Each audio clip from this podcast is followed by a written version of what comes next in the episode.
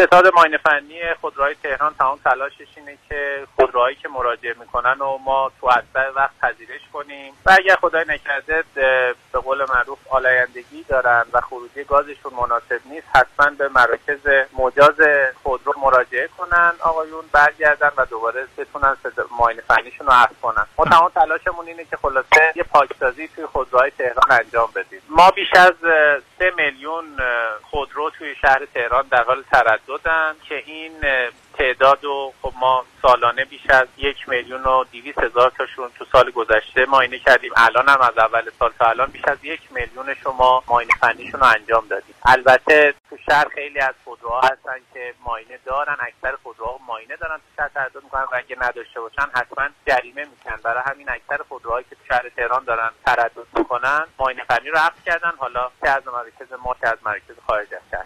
موتورسیکلت هم ما آمادگی پذیرششون داریم ولی متاسفانه از اول سال تا الان کمتر از 300 مورد به ما مراجعه کردن و ما آمادگیشو داریم. ستاد ماین فنی خودروهای تهران تمام تلاشش اینه که تمام مراجعاتی که بهش انجام میشه رو تو اسرع وقت پذیرش کنه. الان ما آمادگی رو داریم. در هر مراجعه که ما بشه خلاصه ما حتی اگر شده بچه هامون تو تایم اضافه هم بمونن حتما پذیرش انجام میدن پیشنهاد دادیم.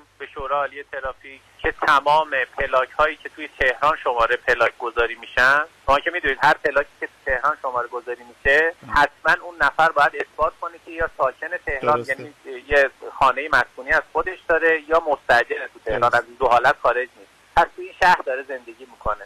ما یه پیشنهادی که دادیم این بود که تمام پلاک های تهران مجاب بشن که حتما از خود تهران ملزم بشن و الزام قانونی باشه برای این موضوع. ما داریم این موضوع رو پیگیری می‌کنیم که همین نقض قرارداد که جناب گفتی رو برطرف کنیم. ما مراحل پیش دفاعش رو رفتیم رسیده به شورای عالی ترافیک که انشالله ما بتونیم تاییدیه اونها رو بگیریم این اجرایی میشه. ما تقاضا کردیم که دوربین های کنترل برای بحث ماین فنی تو شهر تهران افزایش پیدا کنه. چون ما تو بحث محدوده الیزدمون و بحث بله. ترافیکمون یعنی هر ماشینی که تو اینا وارد بشه و ماینه نداد نداشته باشه ردخور نداره که جریمه بشه. ولی تو سطح تهران این موضوع به صورت رندوم انجام میشه و با توجه به حجمی که باید روزانه جریمه بشه و پلیس باید این موضوع رو مدیریت کنه. بعضی وقتا خب تشخیص میدن که رندومی اتفاق بیفته و اصل موضوع اصل بازدارندگیه و اصل اینه که ما به قول معروف خودرویی که تو تهران تردد می‌کنه ماینه داشته باشه که الان بیشتر خودروها به زعم ما داره یه آمار کلی خدمتتون عرض کنم. بله. معمولا 70 درصد ماشین هایی که ما مراجعه می‌کنن تو بار اول قبول میشن و حدود 30 درصد ما محدودی داریم.